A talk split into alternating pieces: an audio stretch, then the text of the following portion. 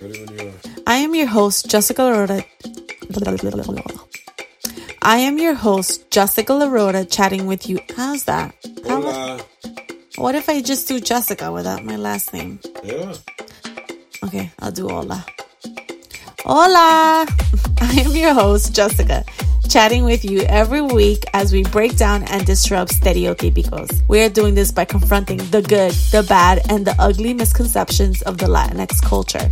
We'll talk about everything that covers race, gender, religion, sexual orientation, economic influence, culture, lifestyle. The list goes on and on and on.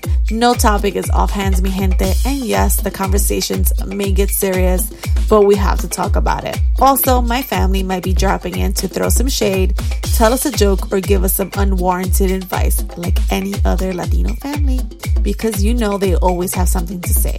From these conversations, you will come to realize that whatever culture you are from, it isn't any different. We all face stereotypes one way or another, so let's face it together every week with real conversations, throw in some laughter, and let's overcome these stereotypicos.